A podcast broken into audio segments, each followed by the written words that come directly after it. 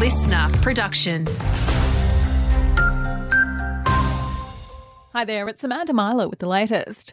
They came, they saw, and they may have just conquered. The NRL's wrapped up its huge season opening doubleheader in Las Vegas, lighting up Allegiant Stadium with wins to both the Manly Sea Eagles and Sydney Roosters.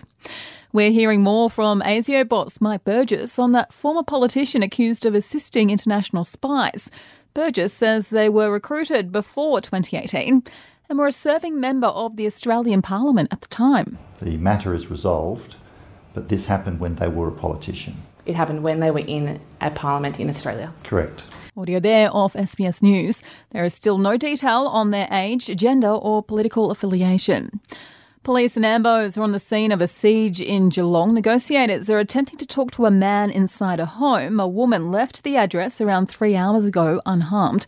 Victoria Police have cordoned off surrounding streets, but say at this stage there is nothing to suggest a firearms incident has occurred. Police in Queensland are looking into the sudden death of a woman in Toowoomba. Acting Detective Inspector Paula Smithard says the 55 year old was located deceased in the front yard of a property yesterday. That deceased person will have a post mortem examination conducted this week, and we're hoping that we'll be able to get more information from that post mortem. And Anthony Albanese has described Labor's new rep for the Victorian seat of Dunkley as a Frankston tough. Jodie Belyea winning the by election overnight.